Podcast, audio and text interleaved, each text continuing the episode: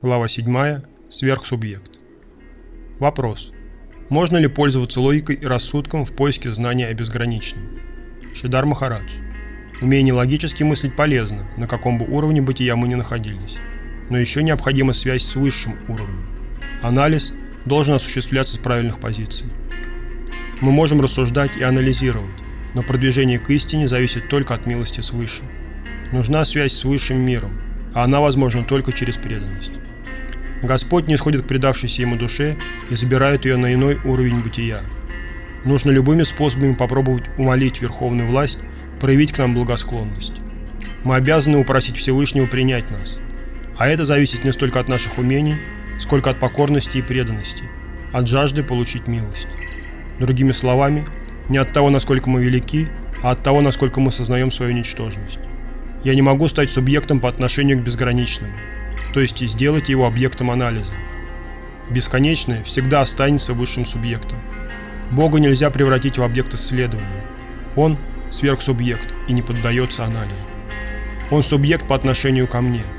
Чтобы Господь не зашел до моего уровня и проявил благосклонность, нужно занять положение молящего. Логика и знания не имеют ценности, если не приводят к преданности. Чтобы Бог обратил на тебя внимание, нужна преданность. В конечном счете все решает Он. Его власть ничем не ограничена. Все подчиняется его воле. Главная задача того, кто решил идти духовным путем – добиться милости Господа. Для этого нужно признать собственную ничтожность, предаться и стараться снискать его расположение. Чтобы Господь обратил на тебя внимание, нужно обнаружить в себе не позитивное, а негативное. Качество, показывающее твою ничтожность. Преданность, покорность и смирение. Тогда можно с полным основанием молиться – «О мой господин, я самый несчастный. Без твоей милости мне не жить. Я беспомощен. Без тебя я пропаду». Чтобы Господь оказал милость, нужно неподдельно умолять о ней. Иначе говоря, нужно признать свою ничтожность, то есть обнаружить свою негативную сторону. Тогда это привлечет позитивную, Кришну. Только потом можно использовать логику, поскольку наша субъективная природа уже будет действовать как проводник его воли. Он изнутри вдохновляет нас поступать так или иначе – Предавшись, мы используем логику и рассуждения для исполнения его повелений. У нас не остается собственных интересов, собственных мнений. Мы подчиняемся воле Господа или его высокопоставленных представителей. На этом этапе работу мысли можно использовать для решения задач более низкого порядка, связанных с исполнением его воли. Но по отношению к Господу я всегда останусь смиренным, покорным, преданным и верным рабом. На высший уровень бытия можно проникнуть, лишь признав себя рабом.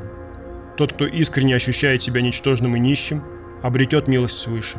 Нужно всегда иметь в виду, есть высшее и низшее начало, субъективное и объективное.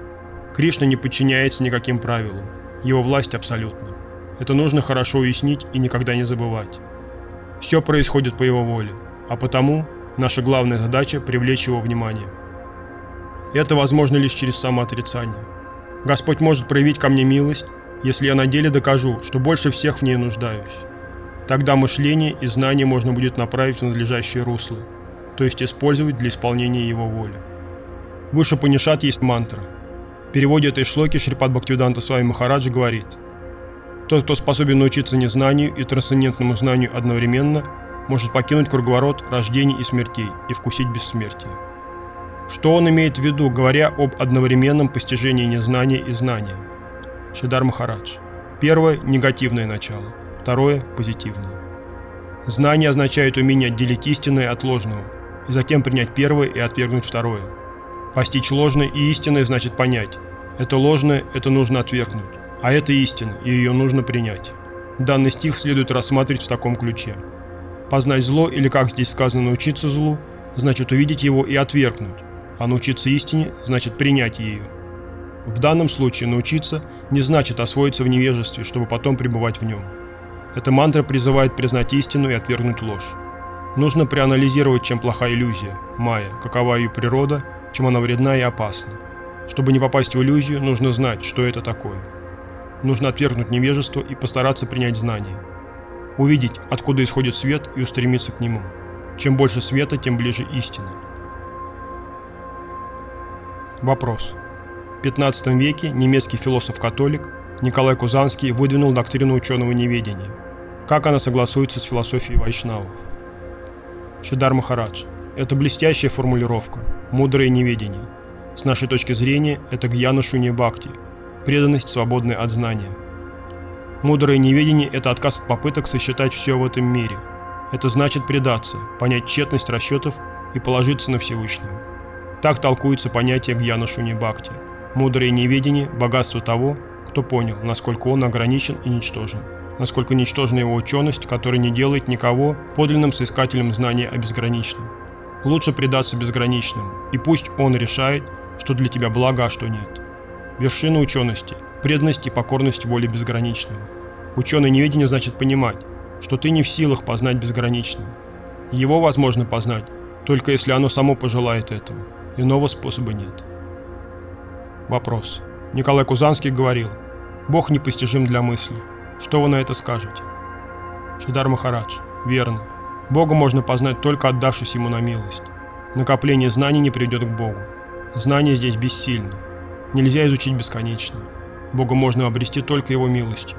Поэтому следует занять позицию преданности и отвергнуть знания. Что может быть абсурднее попыток познать безгранично? У любого знания есть предел. Там, где кончается знание, начинается вера. Поняв бесполезность знания, душа обретает веру. Нужно развить веру и перестать уповать на знания. Лабораторные опыты не приведут вас к Богу. Когда русский космонавт Юрий Гагарин вернулся из космоса, одна пожилая дама спросила его, «Вы были так высоко, вы видели Бога?» Будучи атеистом, Гагарин ответил, «Бог – это лошадка, тянущая нашу телегу. Зачем вам Бог? Теперь Он служит нам. С помощью знаний и науки мы Его заставили нам служить». Наука самодовольно заявляет, что заставил Бога подчиняться людям – люди стали выше Бога. Мы его сотворили, и он нам служит. Как будто он и вправду творение полусумасшедшей части общества. Вопрос.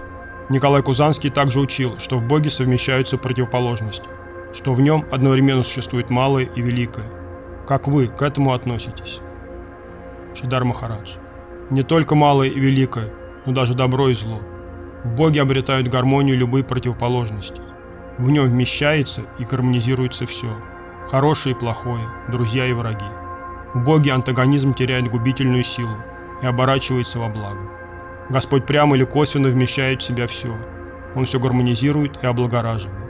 В Кришне, как в высшем понятии божественности, тезис и антитезис сливаются в высочайший синтез –